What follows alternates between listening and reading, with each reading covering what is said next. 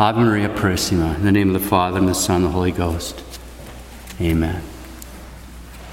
Again, as usual, throughout the, the mission, I've edited and cut and spliced quotes. And again, I will occasionally cite some sources, but since I've quoted from so many, it'd be tedious to, to read them all from the pulpit.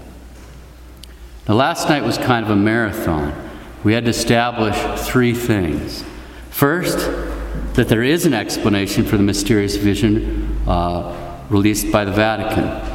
Remember that the released text is a description of the vision the three children saw, all three of them. But there are no words from Our Lady. Our Lady told the girls they were not supposed to tell this to anybody, but they could tell it to Francisco, because as we remember, Francisco always saw Our Lady, but never heard a single word she said. So Our Lady told the girls they were not supposed to tell this to anybody, but they could tell it to Francisco. So what were the girls supposed to tell Francisco? He saw everything they saw. So we went through it in some detail. There is an explanation for the vision. Second, we considered various clues and testimonies as to the probable contents of that explanation. We quickly considered uh, the meaning and symbolism of the miracle of the sun in itself again.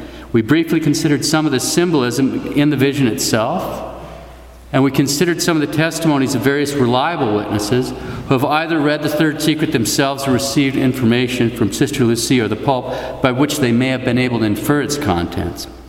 And we considered several approved apparitions which uh, seem to shed light on certain aspects of the vision. So we weighed the various clues and testimonies as to the probable contents of the explanation.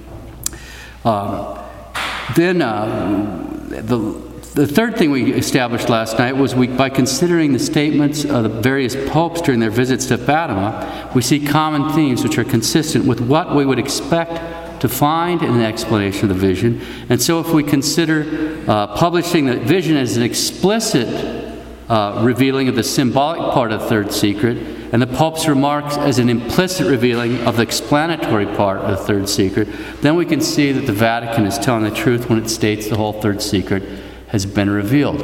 One way, very openly, in, in the sense that they published, and you, they, there's photostats on the Vatican website of the vision. The other way, implicitly, by the same consistent themes, starting with Paul VI and his visit in 1967, and a number of visits of, of St. John Paul II, where they're the exact same themes and they're citing the same lines from the apocalypse. And in fact, it gets more and more detailed as they go on.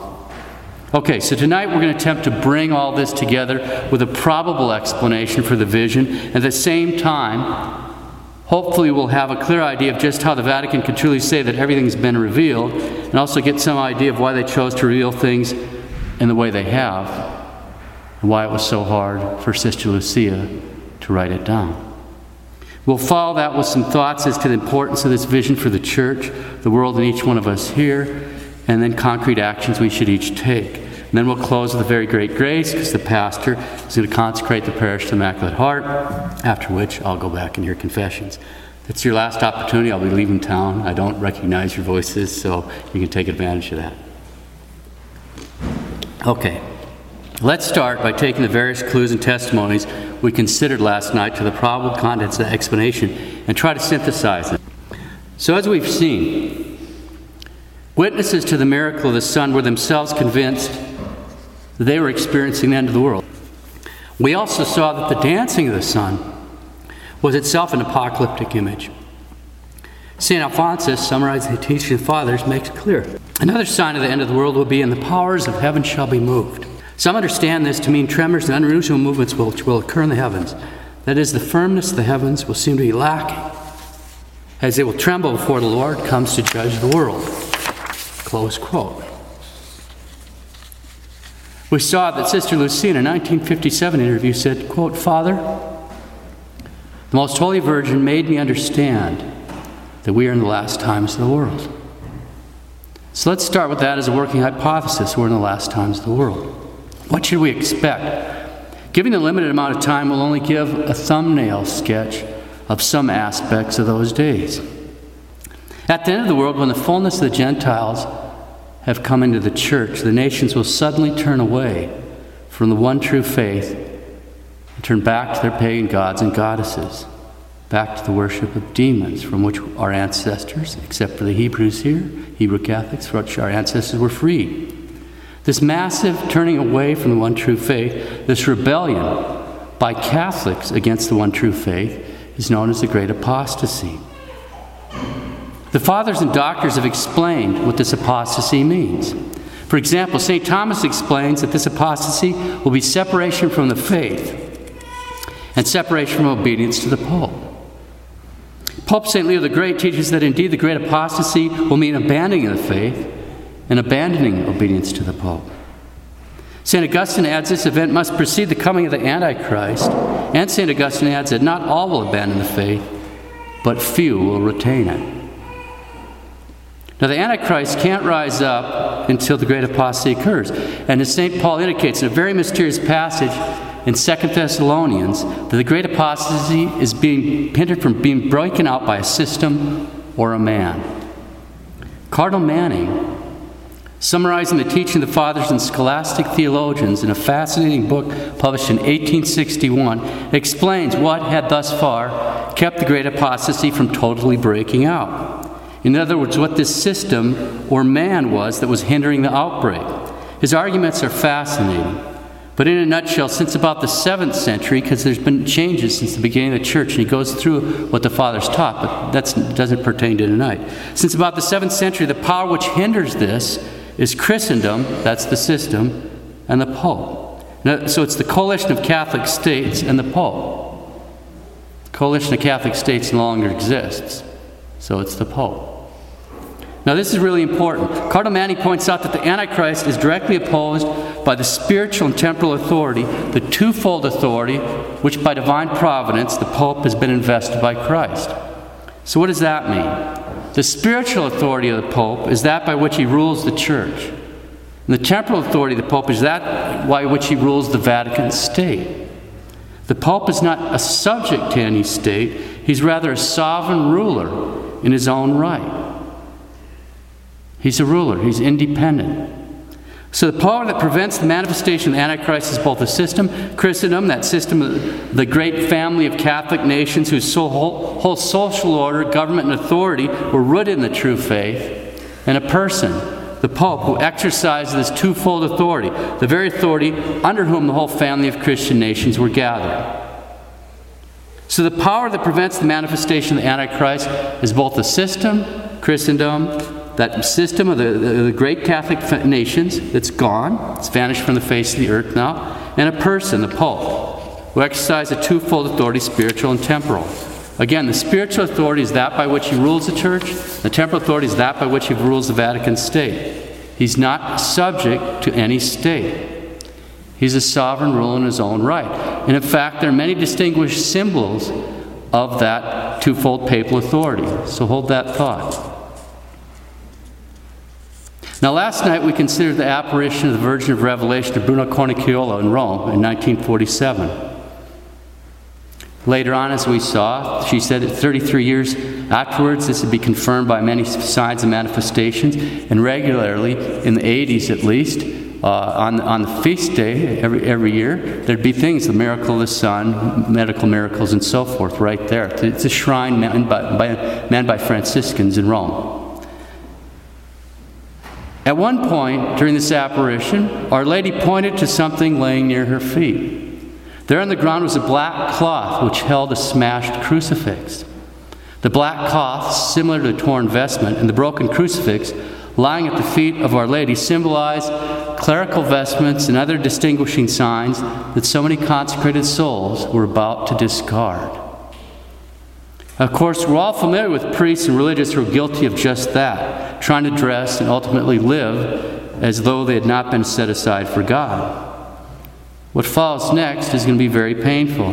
In fact, I have to say that I've never uh, had such difficulties in, in uh, preparing a sermon or a conference uh, ever. For at least the last thousand years or so, a red shoulder cape over a white cassock has been the clothing of the Pope.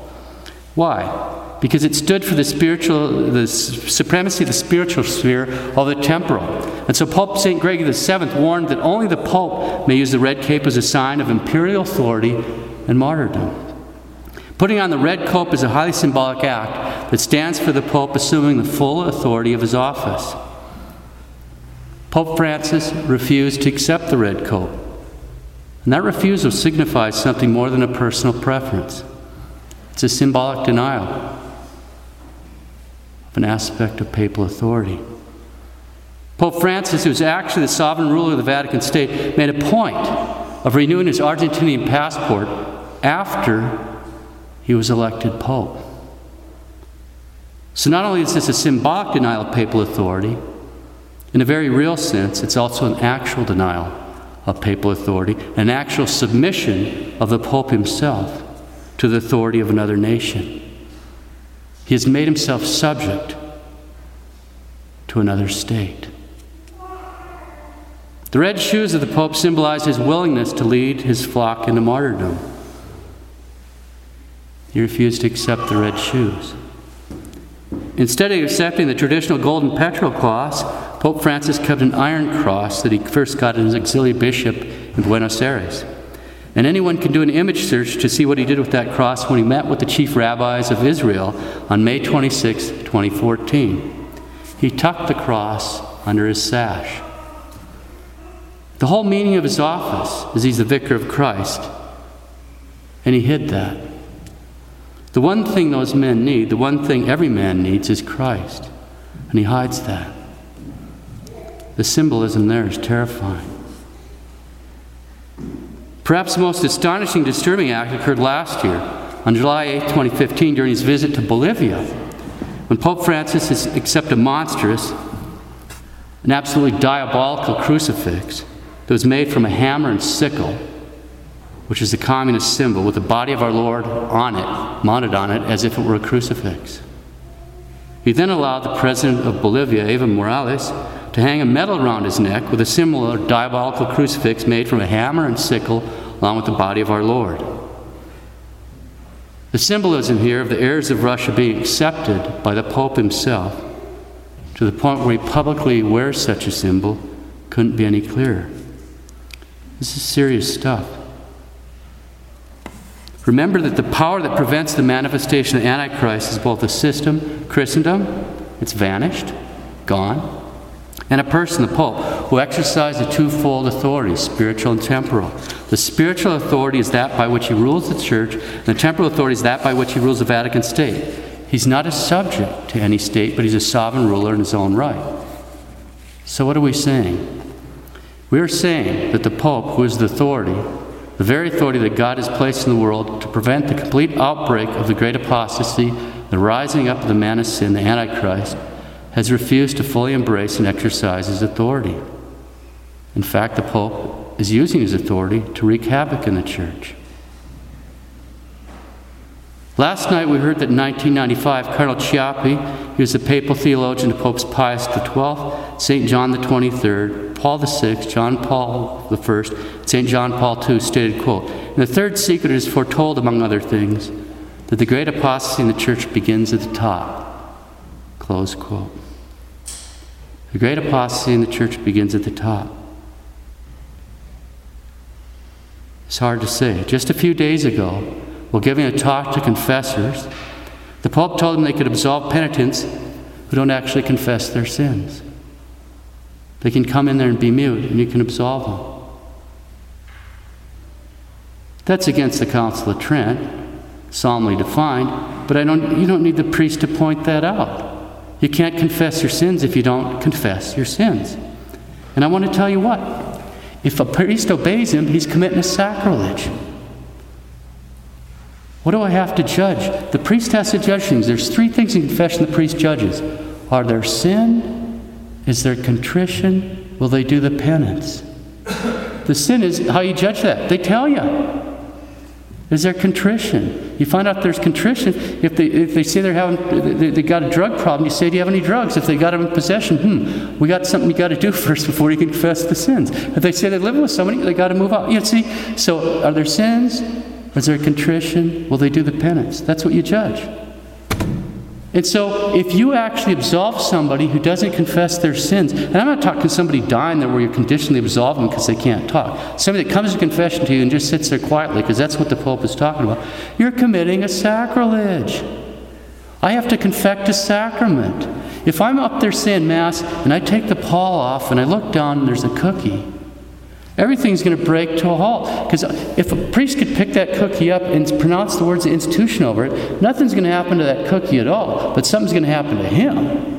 It's going to be an unbelievable sacrilege because he's, you, he's, there's not proper matter to confect a sacrament. And he sat there and pronounced the words without the proper matter. It's like that. It's like if someone won't confess their sins, it's like trying to consecrate cookies. There's nothing going to happen except to the priest. And who gave that advice? To his confessors, to his missionaries of mercy. A few weeks back, on the flight back from Mexico, he said in his somewhat confusing way that contraception could be an option in serious matters. His spokesman then clarified what did the Pope really mean? I'll read from LifeSite News Rome, February 19, 2016. Vatican spokesman Father Federico Lombardi has affirmed that the Holy Father was indeed speaking of condoms and contraceptives when on the flight back from Mexico, Pope Francis said couples could rightly avoid pregnancy in the wake of the Zika virus scare. Father Lombardi told Vatican Radio today the contraceptive or condom, in particular cases of emergency or gravity, could be the object of discernment in a serious case of conscience. This is what the Pope said. According to Lombardi, the Pope spoke of the possibility of taking recourse to contraception or condoms in cases of emergency or special situations. He is not saying this possibility is accepted without discernment. Indeed, he said clearly it can be considered in cases of special urgency. Well, you actually don't need the church to teach this because this is the natural law. Contraception is against the natural law. The actual infallible teaching of the church can be found, among other places, in the 1968 encyclical Humanae Vitae, which Paul VI reiterated that artificial contraception is intrinsically wrong. And there aren't many things that are intrinsically wrong, but this is one of them. Namely, it is always and everywhere, in every instance, evil because it contradicts the procreative purpose of sex. Under no circumstances whatsoever are contraceptive or condoms permitted. None. Zippo. Nada. Ever. It is motu proprio on annulments for the Latin Church. Pope Francis has given various grounds for annulments, which are no such thing. For example, one of the grounds, these are the 45 day hit the eject button annulment. It's unbelievable. But it started on December 8th. One of them is the marriage broke up quickly. Let me just pause for a brief moment just to give an annulment is a decision by ecclesiastical court, it's called a tribunal, that at the moment of consent, they didn't validly enter into the contract. Because marriage is a contract that results in a relationship, or maybe a better way to think of it, it's a relationship resulting from a contract. A man and a woman make the contract, God makes the relationship. If the contract is validly made, no power can break it. Not possible. We just have to support those people and help them get to heaven, even though everything broke up. The fact that their marriage broke up quickly has zippo to do with whether or not the contract was validly made. You can make the contract invalidly. If people show up drunk and you're stupid enough to sit there and, and, and, witness the marriage, you've put things in real, real predicament. If people, you know, shotgun marriage, yeah, uh, something where she's 13, that's not old enough uh, to give consent. There's different ways where, you know, or he's a railroader and he's got a wife in, in, already in Salt Lake. It's not going to work here in, in, in Rapid City. There's ways where it actually, but for the most part, are you kidding me? What is breaking up quick? There's, there, uh, there, he put about 14 in there. Out of them, if I remember right, there's, there's over 10 that aren't grounds at all. It's mind boggling. It's mind boggling.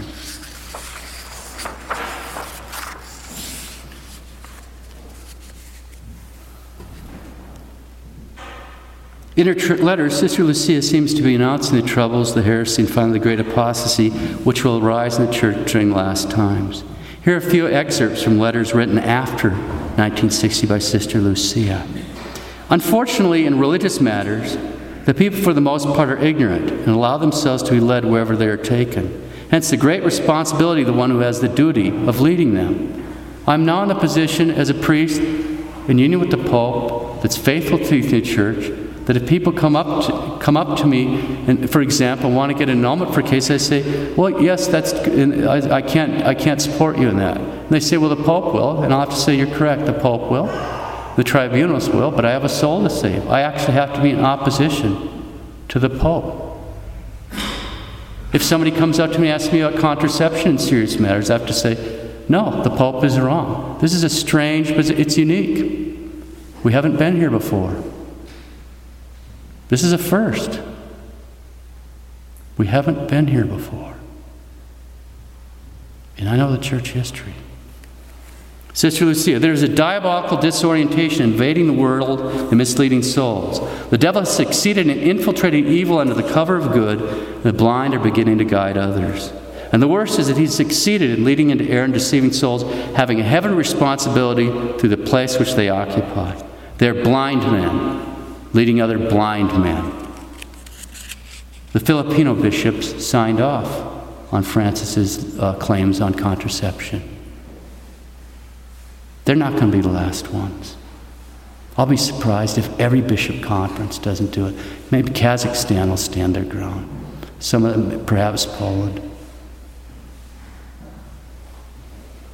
They're blind men leading blind men. They let themselves be dominated by the diabolical wave invading the world. Let people say the rosary every day. Our Lady has repeated that in all of her apparitions, as if to fortify us in these times of diabolical disorientation, in order that we not let ourselves be deceived by false doctrines.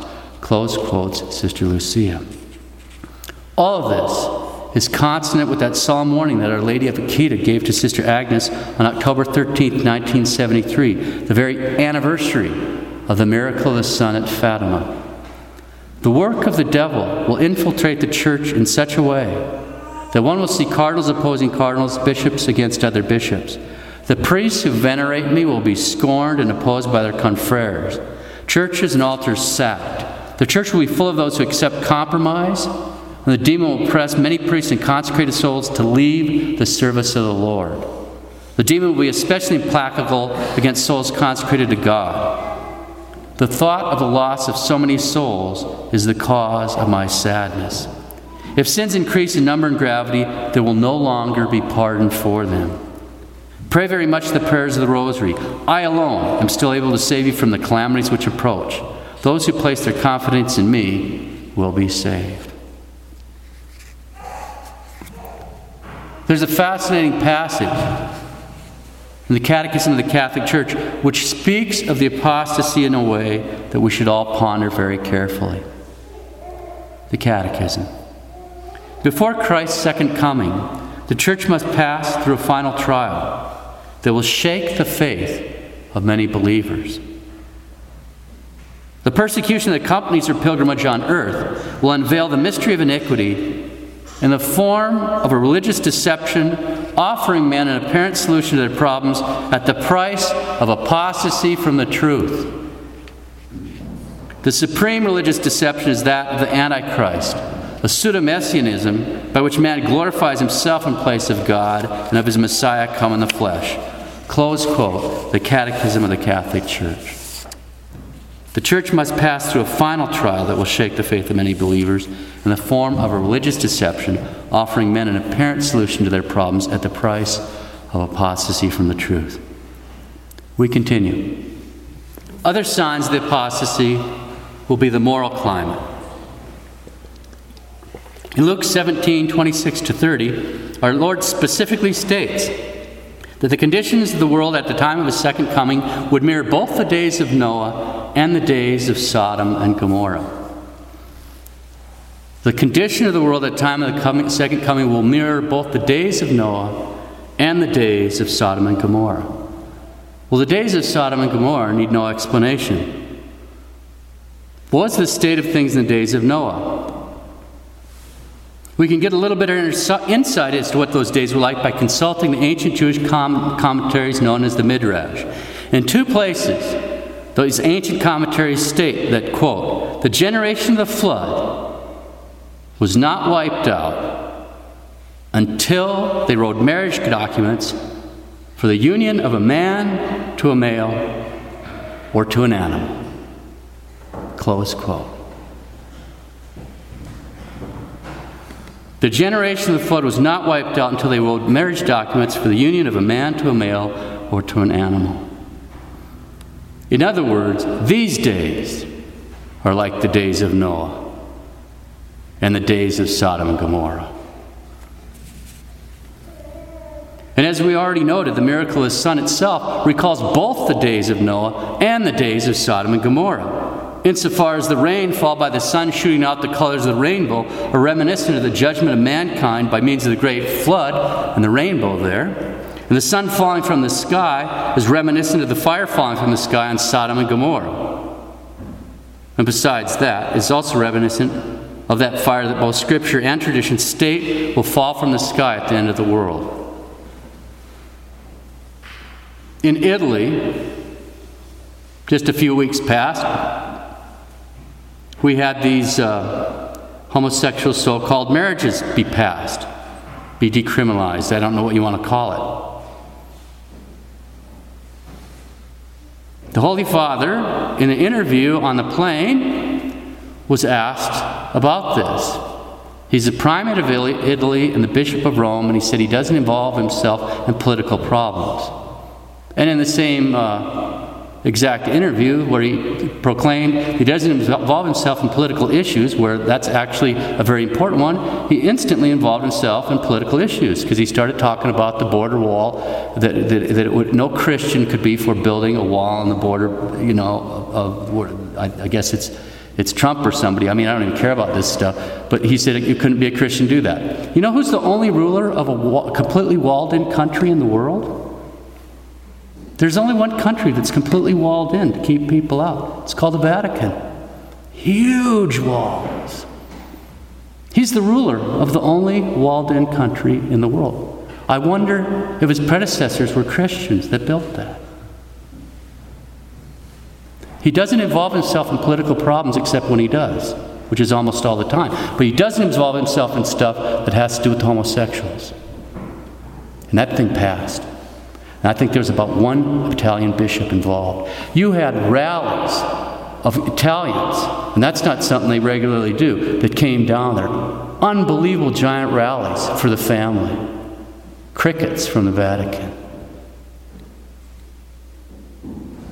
That, that woman that calls herself Diego and had all these mutilating operations and all that, to, so she you know, she, she needs uh, two things. She needs an exorcism and she needs to, mental he- health help. Uh, she calls herself Diego, had all these mutilating operations, and takes the hormones and all that, so she thinks she's a man. And then she has a, a, a you know, a female partner. And so the Spanish priest was doing the right thing, of course, and telling her this is an abuse, this is an abomination, you can't do that. So who calls her up, invites her, and has an audience? And you can see the pictures he's got taken with her. And you can watch the film when he was in D.C. at the embassy meeting with the homosexual male couple. It's serious. The church must pass through a final trial that will shake the faith of many believers in the form of religious deception, offering men an apparent solution to their problems at the price of an apostasy from the truth. Now, last night we heard about Mother Mariana, who was chosen by Our Lady to be a victim soul for our times, for the 20th century. This is a woman that lived in late 1500s and early 1600s. One of the most important apparitions, and remember these are approved, of Our Lady Good Success to Mother Mariana occurred on February 2nd, 1634, the Feast of the Purification. As Mother Mariana prayed before the Blessed Sacrament, she saw the sanctuary light extinguish itself, leaving the altar place completely dark. Our Lady then explained to her a number of meanings of the tabernacle light that had been extinguished before her eyes and she's speaking of the 20th century. One of the reasons the lamp was extinguished is because, quote, of the spirit of impurity that will saturate the atmosphere in those times. Like a filthy ocean, it will inundate the streets, squares, and public places with an astonishing liberty. There will be almost no virgin souls in the world. Without virginity, it would be necessary for the fire of heaven to fall upon these lands to purify them. During those unfortunate times, evil will assault childhood innocence. The secular clergy will be far removed from its ideal because the priests will be careless in their sacred duties. Losing the divine compass, they will stray from the road traced by God for the priestly ministry. It is also due to the indifference of the people in allowing the name of God to be gradually extinguished and adhering to the spirit of evil, freely delivering themselves to the vices and passions. So you can see these prophetic indications right here of the moral atmosphere in our times, which is also consonant with all the predictions of the moral atmosphere in the end times. That by way of background, and I want to walk slowly through then. I'll read it first, the vision, and we'll walk slowly through it and make just comments on it. Third part of the secret revealed at the Cova de Fatima on 13 July 1917. I write in obedience to my God, who commanded me to do so through His Excellency, the Bishop of Leiria, and to your most holy mother and mine. After the two parts which I've already explained, at the left of Our Lady and a little bud above, we saw an angel with a flaming sword in his left hand. Flashing, it gave out flames that looked as though they would set the world on fire. But they died out in contact with the splendor that Our Lady radiated towards him from her right hand. Pointing to the earth with his right hand, the angel cried out in a loud voice, Penance, penance, penance. And we saw in an immense light that is God something similar to how people appear in a mirror when they pass in front of it. A bishop dressed in white. We had the impression that it was the Holy Father.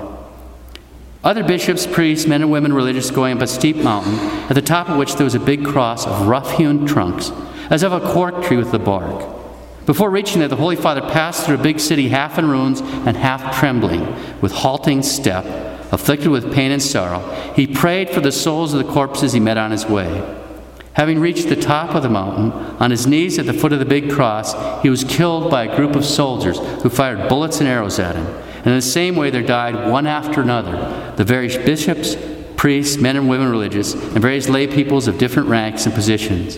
Beneath the two arms of the cross, there were two angels each with a crystal aspersorium in his hand, in which they gathered up the blood of the martyrs, and with it sprinkled the souls that were making their way to God. Tui 3 1, 1994. Close quote.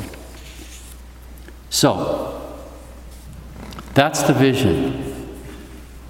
Probable explanation going on here. And it's just probable. But based on everything we've gone through, and also based on the fact that Sister Lucia said it was conditional, as you remember, and if not, I can grab that quote fairly quickly here. But she said it was conditional. It, the, conditions were that, uh, that p- people would respond to the very things that she, uh, she requested, Our Lady requested. And then Sister Lucia said, but they haven't.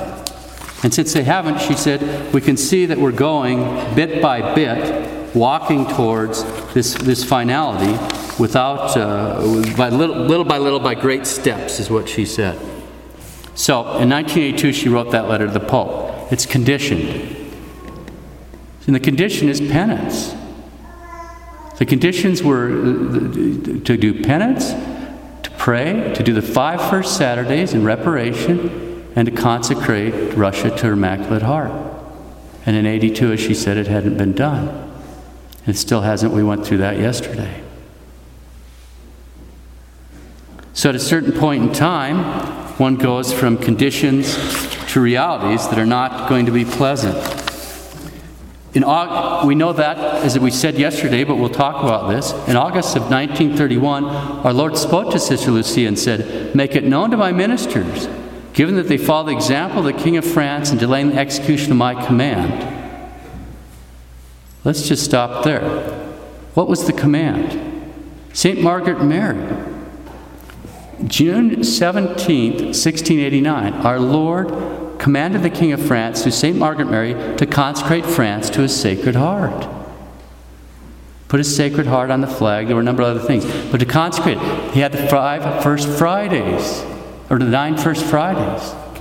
So the consecration of the Sacred Heart, the nine First Fridays, and reparation for the blasphemies against the Sacred Heart, and so forth. This is a parallel situation. So to go back to that, make it known to my ministers, given that they follow the example of the king of France in delaying the execution of my command, like him, they will follow him into misfortune. It will never be too late to have recourse to Jesus and Mary. All right, this is frightening. On June 17, 1689, our Lord had commanded the King of France, through St. Margaret Mary Alacoque, to consecrate France to his Sacred Heart. The King did nothing about it. In fact, for a full 100 years, the kings did nothing about it. On June 17, 1789, and that's exactly 100 years from the day our Lord had asked for the consecration of France to his Sacred Heart, the Third Estate began the French Revolution by declaring itself a national assembly. Four years later, the king was publicly guillotined, and as everyone knows, the French Revolution was an absolute bloodbath. And our Lord says, Given my ministers follow the example of the King of France, in delaying the execution of my command, like him, they have fallen into misfortune. So, insofar as they don't correspond, it's, con- it's one of those contingent kind of prophecies. This doesn't have to happen. Now it is going to happen because people didn't correspond. Things are set on the way. As, as Benedict XVI said, his, he made a pilgrimage to Fatima in, uh, in May, he went there May 13th, 2010. One of the lines that really strikes it in me, he talks about the sufferings of the church are not, but the line that strikes me is Man has the power to unleash a cycle of death and terror, but he's not able to stop it. It's very similar to something that St. John Paul II said in, in, in 1980 when he was asked about the secret as well. We're on kind of a, a collision course because we haven't as a people. And you don't need the priest to point out that we're, you know, that we're living like, a, generally speaking, heathens almost everywhere. Maybe not present company, but it's, it's pretty obvious what we're like. It's, it's spectacularly bad, huh? And Sister Lucia pointed that out too. Let it not be said that, that God is causing this, it's men not corresponding. Huh? Okay, so the contingency the penance, penance, penance. So you see Our Lady, and she's holding her right hand. He's got the angel above her, but she's holding her right hand, and she's keeping the flame from striking. We'll come back to that. That's then. But that's a contingent kind of thing. She can move her hand. Then the flame strikes. Okay, we'll come back to that. We saw an immense light that is God, something similar to how people appear in a mirror when they pass in front of it. And this is in quotes. It's very, it's, it's, this part's very curious. A bishop dressed in white. We had the impression it was the Holy Father. My opinion is this is the Pope. After all hell breaks loose, because it goes a, little bit farther here, um, because he, he, he, he, passed the big city half in ruins. I think this is, my opinion, is the Pope Francis coming to, you know, like after all, everything, the cork gets pulled out and everything goes crazy, basically coming to his senses at that point in time. Because he's a bishop in white. They have the impression that he's the Holy Father, he doesn't take the red. It has implications for Benedict too that are curious. I'm not really sure about that. But, uh, and the way they, they phrased this, but, but that he sees what happened, because it says right here, before reaching there, he, there's the big cross, but I'll just skip down to the other part of the Holy Father. The Holy Father passed through a big city, half in ruins and half, half trembling with halting step, afflicted with pain and sorrow. He prayed for the souls of the corpses he met on his way. And so the, the, the, ruined city, the city is interesting. You have different things that it can stand for. I think in the first instance, it stands for the city of Rome. But the city of Rome is to the church in the world what Jerusalem in the Old Covenant was to the church in the world. In the Old Covenant, Jerusalem and the temple was considered a microcosm of the world. And, and so everything, that, that's the holy city then. But then God, and so that Jerusalem, you have the temple built on the rock. That's where the Dome of the Rock is now. But the rock, that's where, the, in, the, in the Holy of Holies, that's where the Ark of the Covenant sat on top of that in the holy place. That rock is the one that Abraham was tied up, or tied up Isaac and laid him on to sacrifice. And later on, David bought it because it was used as a threshing floor. Before you had combines, they used to thrash out grain on hilltops and you toss, toss the grain in there and the chaff would blow away. It's on a hilltop because you get some good wind. And that's how you, would work it. It was a lot more complicated with combines and all. But then David bought it, and Solomon built the temple right there. That is what the Dome of the Rock is on. And the ancient uh, Jewish it's kind of mythology, but they thought that rock was important in, in, in holding back the abyss. It was like a plug from the abyss to keep all hell from breaking loose and flow down to the earth. So the, the, Jewish guys knew this kind of thing. So when our Lord said to Peter, You're a rock, he changed his name to Rock. And on this rock I'm going to build my church. He took his, and the gates of hell won't prevail against him. So he took that rock and he moved him from Jerusalem into Rome and built his church on that. But and he's got a, a, an, op, an office in holding back all hell from breaking loose himself. So you go from the old covenant to the new covenant. So Jerusalem was a type of the whole world, and all of a sudden you have Rome as a type of the world. So in the first place, it stands for, for itself, it's Rome. The second place, it's going to stand for the church and the world. So, and he's going through, it's half in ruins and half trembling with halting step. Why would it be half in ruins? We talked about that last night. The goal was explicitly set by Muhammad himself of capturing Rome. I think they've tried seven times so far. That's why the Vatican City is walled, by the way, because of Muslims. Uh, anyway, the, uh, the, the Vatican, the, the, uh, the Islam has an explicit goal of conquering Rome. I read a bunch of testimonies from the last 10 years from important thinkers in the Islamic world and uh, ta- all talking explicitly that the time is ripe that we're going to capture Rome. And a lot of what you have going on right now is actually jihadists moving into Europe. That's what a lot of this flow is in there. And we read from an ebook that was published last year for the jihadists. And in the ebook, it's recommending, uh, it talks about the fight for Rome. And it's going to be guerrilla warfare in the streets. And what they need to do is they need to stockpile weapons that aren't illegal so they'll be convenient to get. And it specifically recommends homemade bows and arrows, which is interesting when we get a little later here because we see the Pope, having reached the top of the mountain on his knees at the foot of the big cross, he was killed by a group of soldiers who fired bullets and arrows at him. It seems probably that this is it. We'd also have those visions, the two visions that Blessed Jacinta had of, the Pope that we read last night. But you remember, at one point in time, he's sitting there, he's just trembling. There's all this chaos and people yelling and all that. Another one, he's praying in the church. All these people crying in the streets, they're starving and all that. And he's praying before the Immaculate Heart of Mary. So this is on his way through there. So it, would be uh, Roman ruins, but uh, certainly it's, it's larger than that. If it's Islam, I don't know, but uh, they, have got the goal and they've got the momentum right now, and there's certainly tons of them in Europe. What's the reason for Europe being Europe? It's Catholicism. And if we've rejected it, why should it be preserved? If we're not going to act like Catholics, why should it be preserved?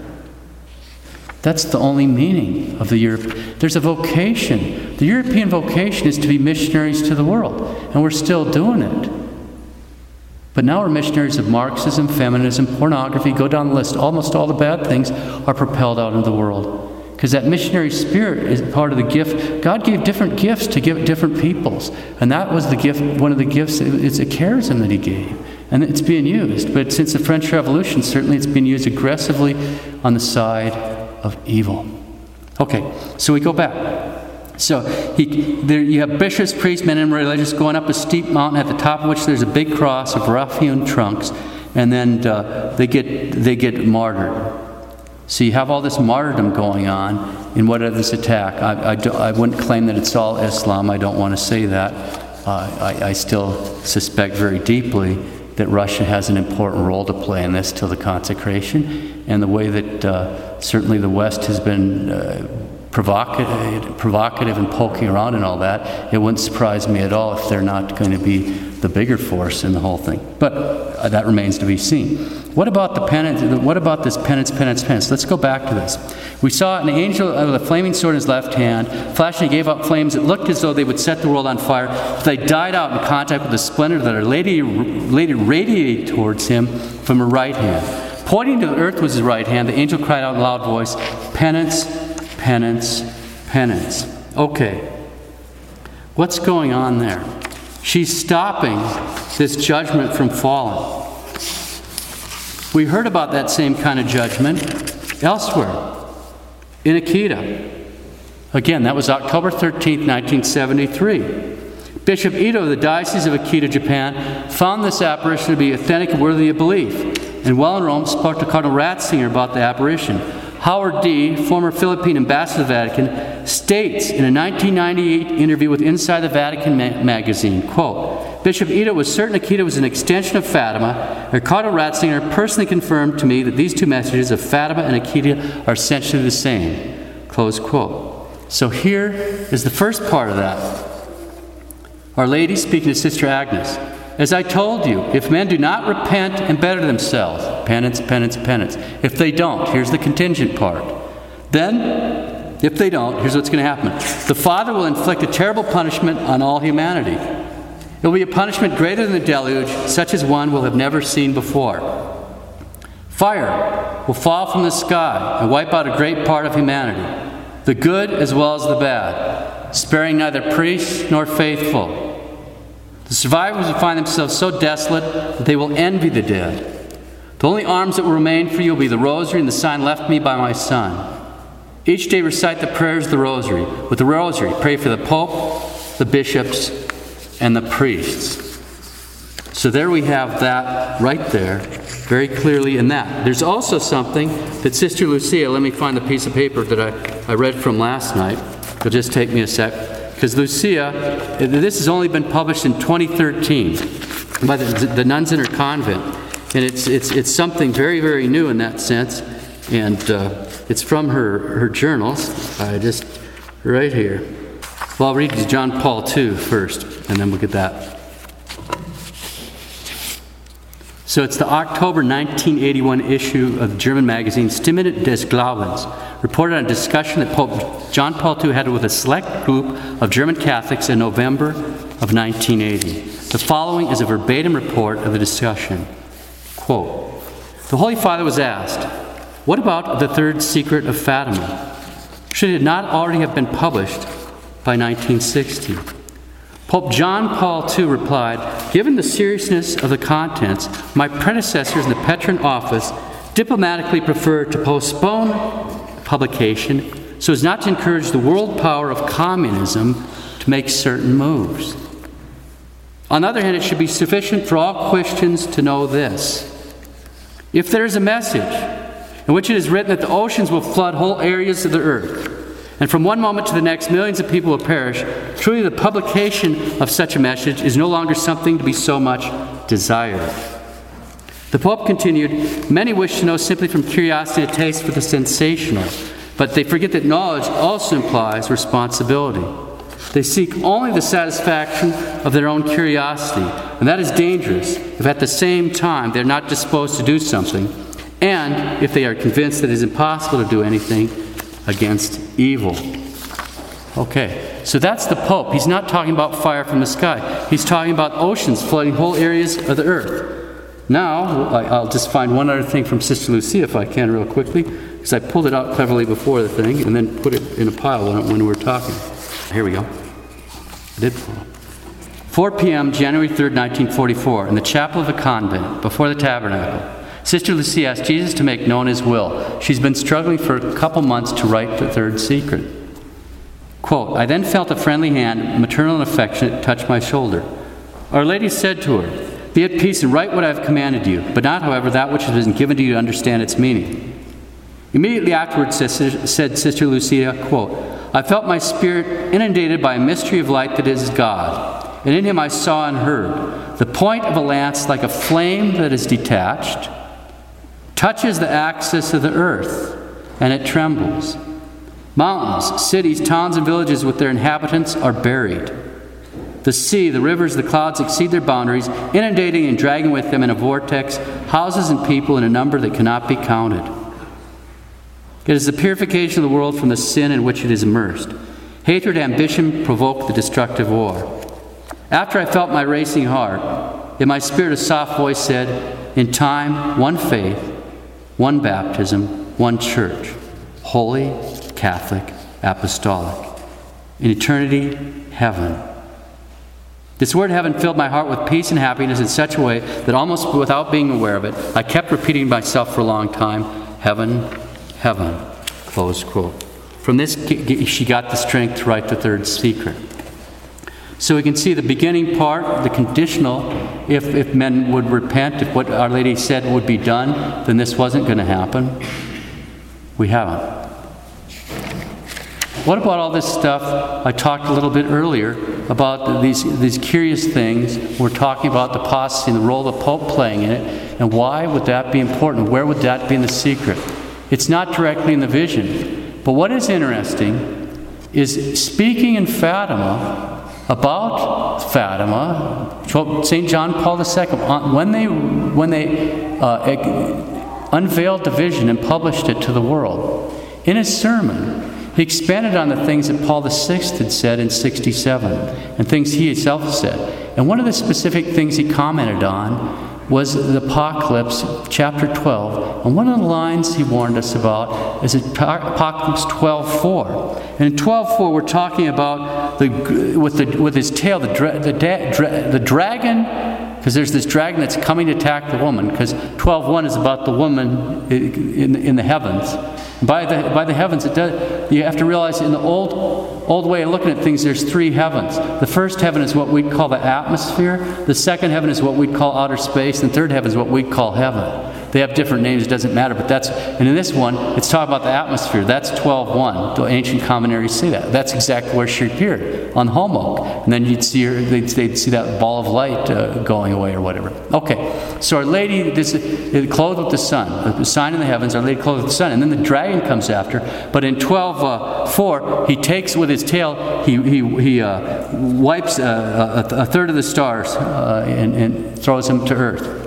I will just do a flying translation very quickly. It'll be a combination of a translation with an explanation from the commentary of Cornelius de Lapide. This commentary was done in the early 1600s. And Cornelius de Lapide did it, he was a Jesuit, he did it at the order of the popes. And so it's a line by line commentary on the scriptures according to the fathers. So I'm reading you something that's, that, that was put together 400 years ago, but it's more ancient, the, the commentaries on that. But he talks about, on, on, and with his, with his tail, he drove, dragged down a third part of the stars. Truly I say, along with St. Gregory the Great, Ribera, and others, that just as the, the, the, the, the principal part of the dragon is his head, so also this tail represents the Antichrist. For he is both the head of the dragon, because he shall be the primary, the, the, he'll be the primary uh, uh, leader of, uh, led by the devil, and the prince of all the tyrants and the impious ones. But the same must be said about his tail, because that's the extremity of the dragon. That is the body, the body of the devil. Like sort of like we say the mystical body of Christ. It's like the mystical body of the devil in this sense. And, uh, and, and with this, he will, he will drag behind himself into perfidy a, a third part of the stars. That is, most illustrious saints. In, in other words, as if the leaders, the teachers, and other eminent men, insofar as they are stars shining to others. For when he drags them along with him, he will pervert a great multitude. So, in other words, when they're talking about the, the dragon, when they're talking about the dragon, tail dragging a third of the stars from heaven, he's talking about the great leaders and sweeping them along. Other commentaries say this is especially to be understood of the clergy. So, why would it not be published? Directly. Well, as, Cardinal Ratzinger made clear in the interviews where he spoke about it, we don't want to have sensationalist uh, use of the contents and so forth. If, if, if, it were, if it were to be said that the great apostasy is going to start at the top in the church, that Rome will, I mean, what would people thought if they said, soon you're going to have to not be able to depend when the Pope speaks on matters of faith and morals, you're going to have to look in your catechism every time. How do people react to that? That's where we're at right now.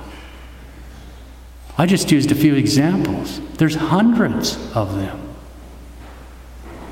Hundreds. How would people react? Right now, this is hard to talk about. It's probably hard to hear. The sensation that people will also be tempted to give up. There's going to be a chastisement if we don't better ourselves. React.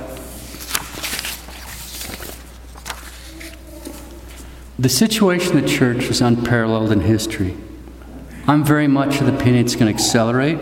Instead of the bishops and cardinals rising up and rebuking the Pope for teaching error and defending Christ in his mystical body, so far we've seen two things guilty silence and positive evil.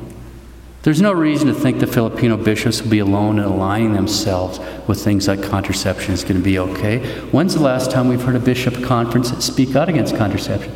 Canada, since 1968, their, their official position, the Winnipeg Declaration, they officially dissent from Humanae Vitae. They've been in, in official, that's their bishop's position since 68. The last time our bishops made a, a comment uh, that, was really good on contraception was 1966, November.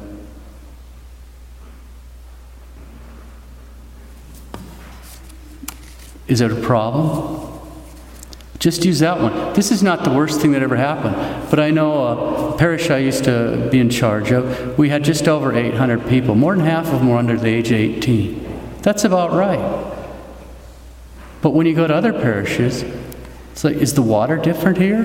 Now, I don't know any particular couple. I can't say, you know, God's the judge of that. I don't know, you know, but there should be a bell shaped curve. And at the age that people get married in America, which is fairly late, your mean should be somewhere between seven and nine kids. That's not what we're seeing. The mean's around 2.5 in a lot of Catholic parishes. You go in there and say, What is going on? Don't tell me about vocation crisis. It is a, it's, it's gigantic. And who is supposed to tell them? We are. Crickets. Do we believe in hell? The first secret really matters. So, the situation is unparalleled. I think it's going to get worse. Father Alonso, the official archivist of Fatima, had unrestricted to Sister Lucia and her writings comments. It is probable that the text refers concretely to the crisis of faith in the church and the negligences of the pastors themselves. The third speaker speaks of internal struggles in the wombs of the church, of grave pastoral negligences by the upper hierarchy, and deficiencies of the upper hierarchy of the church. Close quotes. So we don't see that in the vision. These are things we have to infer. But we've gone through how we've inferred that. The church must pass through a final trial that will shake the faith of many believers, the Catechism tells us, in the form of a religious deception, offering men an apparent solution to their problems at the price of apostasy from the truth. Okay, what do we do? First, we need to take it seriously. Say your rosary every day. Say your rosary every day and stay very, very close to Our Lady. Say your rosary. I'll give you a couple of scriptural images to have in mind. The first one, almost the very first papal act was what? It was denying our Lord three times and running away. And what did almost every one of the other bishops do? They ran away too. Who's the only one that stayed faithful? St. John. St. John stayed faithful. And why did St. John stay faithful? Because St. John stayed next to her. When he was watching our Lord bleed out on the cross, what a mystery that was. We know the end of the story. But here he is, he's been walking with him. He knows he's the Messiah, the Son of God. And all of a sudden he's seized by these people and beat so savagely, it's unbelievable. And then he's being murdered on that cross. You say, well, how can God die? How can this happen? You can see he couldn't answer the question. He knew if I stayed close to Our Lady, he'll be all right. We're in the passion of the church. The scandal and the sin is so galactic that you need an angelic intellect to take it in. We don't have to take it in. Stay close to Our Lady. Be humble and stay close to Our Lady. We'll be all right. One more scriptural image, and then I'll go back to some other advice. Whilst our Lord was walking around visibly present on earth, there are a bunch of gangsters running this church Caiaphas, Annas, the Sanhedrin. I mean, these are the people that conspired and killed him. They weren't all bad. Nicodemus was one member of the Sanhedrin, but they knew who he was. Nicodemus comes in the very beginning of our Lord's ministry, John 3. And he comes to him at night, and he says, We know you're a teacher sent by God because no one could do the things you do. This is the beginning. So leaders knew from the beginning what our Lord was about. But they still conspired against him. And our Lord knew they were conspiring against him. And so the people say, What do we do? Look at these people. What did our Lord say? He said, They sit on the chair of Moses. In other words, they have authority. So you have to do what they say, but not what they do. That means we have to follow all the legitimate commands. We can't follow this kind of teaching, but we have to follow all the legitimate commands because it's Christ's church, even through the sin and chaos. Okay? So say a rosary every day. Second, make sure, absolutely sure, that you're positively dedicated to the truth, that you're ready and willing to die for the truth. And if you're not positive about that, start praying for that grace every day because you're going to need it. Pray for that grace. Pray for that grace. Quit lying to yourself if you don't have that, making yourself believe things because they're convenient or they fit your little worldview. Just embrace the truth and pray for that grace. No matter how much it hurts, pray for the grace to embrace the truth. Third, occupy yourself with your duties and your state in life. That's exactly what she said was needed to be saved. Occupy yourself with your duties and your state in life. Don't worry so much about what they're doing in the Chancery or in the Vatican. In fact, my giant advi- advice to you is don't worry about it at all. If something's important has happened, you'll hear about it. But if you occupy yourself with these kind of things, I feel bad telling you what I told you, but we have to put things in context. Don't preoccupy yourself. If you hear something like that, say, oh, I guess I better say another decade today for the Pope or the Cardinal or whoever it might be, and put it out of your mind. You don't have to answer for it, but you do have to pray for them. Don't occupy yourself with these things. Pray for them, don't occupy yourself with it. Okay. But uh, everyone here has access to good catechism, good lives of the saints, good scripture commentary. This is a real religion. It's a revealed religion. Public revelation ended with the death of St. John the Apostle. Not even the Pope can change that. Nothing is going to change regarding the truth. What has changed is the Holy See no longer tells the truth. That's changed. And that's a huge change.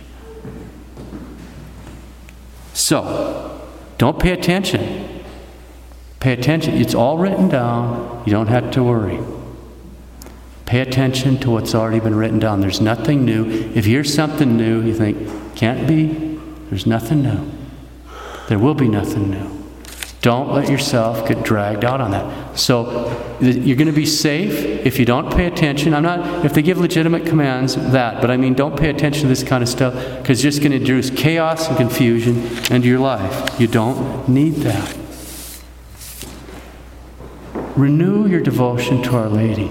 If you haven't made the, the total consecration to Our Lady, the t- true devotion of St. Louis de Montfort, it's a 33 day consecration, then by all means you should do this. It's recommended by so many saints and popes. It'll change your life. The True Devotion to Mary by St. Louis de Montfort. You can get the book, read the book. It takes 33 days then, you do it on a Marian feast day. It's a fantastic thing. Maybe Father will even have, have one where every the parish does it together. They do that sometimes in parishes. But I just can't recommend that enough. True Devotion to Mary. Say your rosary every day. Stay close to the sacraments. Go to confession regularly very regularly, and then communion. If we're not saints after our first Holy Communion, it isn't because there's some defect in the sacrament. One communion is sufficient to make us a great saint. It's because our disposition is not such that our Lord wants to give us graces, but He can't get them to us. And what confession does is it opens our spiritually blocked arteries so more graces can get in there. So do that. Final thing I'll say tonight is pick up the habit of mental prayer.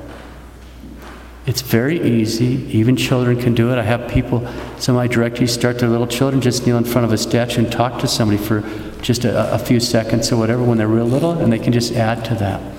But the way we can do it, there's a good book, Conversation with Christ by, by Thomas Rohrbach. It's a tan book. The Method of St. Teresa of Avila, Mental Prayer. There's plenty of other ones. Father could easily recommend them. But you take that, read that, and then start doing it 15 minutes every day. Make an investment in your eternity.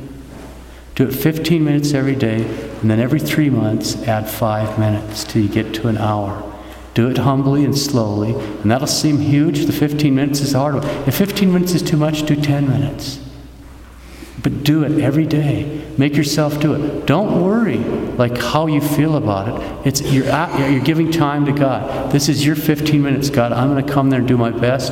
If you, you're randomly thinking thoughts, that's not bad. If you're sitting there and you're also trying to do your shopping list at the same time, that's not going to work. But if you just spend that 15 minutes, you can do it in your room. Pick a place, though. If you're at church, that's great, but pick a place and do it the same place because that's just useful. A particular chair, a particular corner, a closet, whatever. And you just do it every day, 15 minutes, and add that five minutes. It's going to transform you. And I don't care how busy you are, God's in charge of time. You can keep adding that time humbly and slowly, and you'll be able to get there and get more done than before. And the beauty of this is you are going to get lights that you wouldn't get otherwise, and we're going to need everything we can take to get through what we've got coming up. Okay? Say your rosary. Consecrate yourself to Our Lady.